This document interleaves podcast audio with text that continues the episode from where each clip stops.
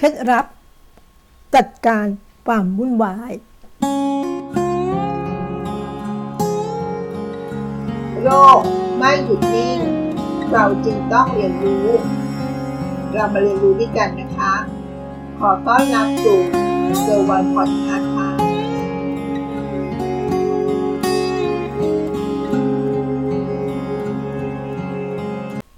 สวัสดีค่ะในบทความนี้เขาแนะนำเคล็ดลับนะคะเพื่อจัดการความมันในชีวิตของเราค่ะหากเราเป็นคนที่รู้สึกเบิร์นเอาท์หรือหมดแพชชั่นรู้สึกว่าทุกอย่างรอบตัวของเรามันเยอะไปหมด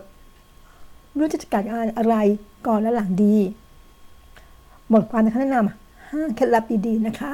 ในการบริหารจัดการความมันในชีวิตของเราค่ะดังต่อไปนี้นะคะ1. ตั้งเป้าหมายการตั้งเป้าหมายให้กับตัวเองไม่ว่าจะเป็นเรื่องเล็กหรือเรื่องใหญ่นะคะเราค่อยๆทำไปไม่ต้องเยอะแต่อย่าหยุดค่ะชีวิตไม่ใช่การวิ่ง100เมตรนะคะแต่มันคือการวิ่งมาราธอนค่ะเดินหน้าต่อไปทีละก้าวทีละก้าวสักวันก็ถึงเส้นชัยแน่นอนค่ะเพราะชีวิตของเรามีเป้าหมายที่ชัดเจนการย่างก้าวแต่ละครั้งไปช้าๆแต่มั่นคงและวิ่งไม่หยุดนะคะข้อ2ค่ะหลีกเลี่ยงที่ทำให้เราเสียสมาธิสิ่งที่ควรทำก็คือปิดการแจ้งเตือนจากโซเชียลมีเดียทุกประเภทเลยนะคะสิ่งที่2ก็คือไปถอยหูฟังชนิดตัดเสียงรบกวนมาสักอันหนึ่งนะคะและเรื่องการจะมามีสมาธิกับอะไรสักอย่างหนึ่งต้องมาปิดใส่หูเอาไว้เลยค่ะเพื่อป้องกันการรบกวนได้อย่างง่ายๆนะคะข้อ3ค่ะเมื่อเหนื่อยมากนักก็พักเบรกได้นะคะการทำงานอย่างต่อเนื่องและยาวนานจะทำให้เราล้าแรงหมดแรงได้ค่ะการพักเบรกสักนิดนึงลุกขึ้นยืดเส้นยืดสายออกไปเดินเล่นนั่งจิบกาแฟชิลๆสัก 5-10 นาทีทุกๆการทำงานที่ครบ1ชั่วโมงนะคะช่วยให้เรามีสมองแจ่มใสคิดอะไรได้เร็วขึ้นแน่นอนค่ะ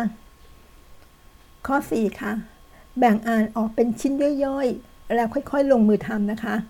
งานหลายอย่างไม่สามารถทำเสร็จได้ภายในวันเดียวค่ะการหักโหมทำให้เสร็จเหมือนการพยายามกินเนื้อช้างทั้งตัวภายในมื้อเดียวนะคะนอกจากไม่มีทางเป็นไปได้แล้วอย่าทำให้ท้องแตกตายได้อีกด้วยนะคะดังนั้นวิธีการง่ายๆให้แยกงานออกเป็นชิ้นๆส่วนไหนต้องทำเองก็ลงมือทำเลยค่ะส่วนไหนที่พอจะกระจายงานให้คนอื่นช่วยได้ก็กระจายออกไปนะคะอย่ากอดงานทั้งหมดเอาไว้กับเราคนเดียวนะคะและข้อสุดท้ายค่ะข้อที่5สำหรับความสำคัญและความเร่งด่วนให้ชัดเจนย้ำนะคะข้อนี้สำคัญมากจัดลำดับความสำคัญและความเร่งด่วนให้ชัดเจนค่ะงานทุกอย่างดูเหมือนสำคัญและเร่งด่วนไปทั้งหมดเลยนะคะหากเราตั้งหลักไม่ดีมีโอกาสที่จะถูกดูดเข้าไปในวงจรแห่งความวุ่นวายนี้ค่ะเอาใหม่งานสำคัญหมายถึงงานที่ตอบโจทย์เป้าหมายในชีวิตของเรานะคะไม่ใช่งานที่คนอื่นเห็นว่าสำคัญค่ะในขณะเดียวกันนะคะงานเร่งด่วนคืองานที่กำหนดเวลาสิ้นสุดชัดเจนและเดดไลน์นั้นใกล้เข้ามาทุกทีแน่นอนนะคะงานด่วนที่สำคัญสิ่งนี้ก็ลงมือทำอันดับแรกค่ะแต่ก็ต้องพยายามจัดสรรเวลาไปทำสิ่งที่สำคัญแต่ไม่ด่วนด้วยนะคะให้มากขึ้นด้วยค่ะเพราะถ้าส่วนนี้ทำได้ดีอนาคตข้างหน้าของเรานะคะงานด่วนที่สำคัญก็จะค่อยๆลดลงและชีวิตของเราจะค่อยดีขึ้นนะคะนั่นคือ5ข้อหรือ5เคล็ดลับเขาแนะนำมานะคะลองดูนะคะทั้งหมดไม่ใช่เรื่องใหม่ที่เราไม่เคยรู้นะคะเพียงแต่ปัญหาของคนส่วนใหญ่ก็คือไม่สามารถนำสิ่งที่เรารู้มาสู่การปฏิบัติได้ค่ะเคล็ดลับสำคัญแห่งความสำเร็จในเรื่องนี้มีอยู่กัน2ข้อเองนะคะ